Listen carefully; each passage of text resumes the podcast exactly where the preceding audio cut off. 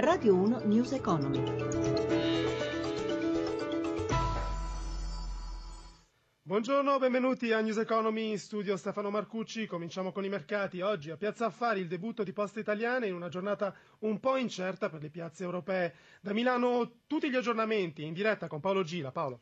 Buongiorno da Milano, cominciamo subito da Poste Italiane che in questo momento prezza sullo stesso livello del prezzo di collocamento a 6,75 euro per azione. All'avvio il titolo Poste Italiane ha messo segno un progresso intorno ai due punti percentuali, poi sono scattate le prese di beneficio, complice anche l'incertezza che è tornata a governare la situazione su tutti i listini europei, anche se in questo momento il Fuzzi Mib si apprezza dello 0,33% grazie a massicci acquisti che riguardano soprattutto i titoli del comparto bancario e alcuni energetici. Sul resto d'Europa prevale lo scetticismo, Londra cede lo 0,35%, Parigi segna un calo dello 0,29% e Francoforte dello 0,20%. Sul versante dei titoli di Stato si riduce ancora lo spread, il differenziale di rendimento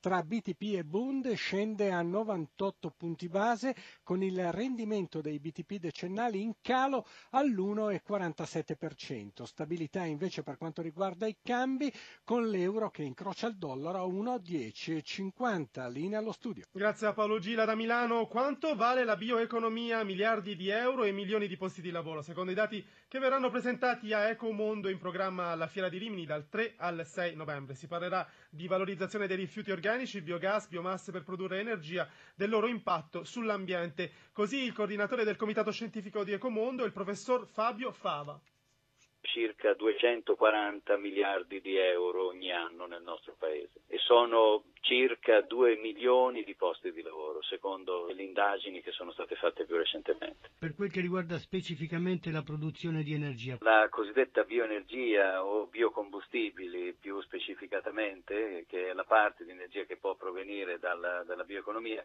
Certo questa concorre in maniera importante, pensate insomma, per esempio il biogas, eh, il biometano è un tema particolarmente importante in questo momento, noi siamo i terzi produttori al mondo, eh, dopo Germania e Cina, e, e, quindi concorriamo in maniera crescente alla necessità di energia del nostro paese. Queste le percentuali ovviamente cambiano continuamente, ma sono sono significative e sono in crescita. Quali indicazioni ci si attende da Ecomondo? Tutti questi temi saranno trattati, eh, ma soprattutto saranno trattati degli aspetti emergenti eh, della, della bioeconomia aspetti che sono di grandissimo interesse per il nostro Paese. Per esempio la possibilità di utilizzare scarti, sottoprodotti organici per fare composti chimici, materiali e combustibili, e le cosiddette bio-waste biorefinery, tema nuovissimo che sarà discusso addirittura insieme all'Ocse che sarà presente e porterà eh, ad Ecomondo referenti da diversi paesi Ocse,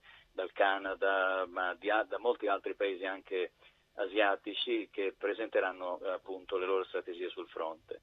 Può la pasta essere una chiave per ridurre la fame nel mondo? Sì, secondo i produttori italiani che alle giornate della pasta all'Expo di Milano hanno fatto notare come il grano duro non necessiti di grandi quantità d'acqua per essere prodotto. Riccardo Felicetti, presidente dei pastai italiani. Sentiamo. Non esistono proprio effettivamente delle colture intensive sulla pasta, tranne forse in determinate zone desertiche del Nord America, però anche in questo caso l'utilizzo di acqua è veramente molto limitato. Attraverso lo sviluppo di, eh, e la ricerca di specie monovarietali che riescono a crescere anche in climi desertici o in climi aridi e questo fa parte di una delle ricerche importanti che l'industria del, del grano, l'industria della pasta stanno facendo. Arriveranno gli insetti, ma eh, non, credo, non credo che eh, la mia generazione, la nostra generazione sarà in qualche maniera eh, coinvolta in queste scelte alimentari.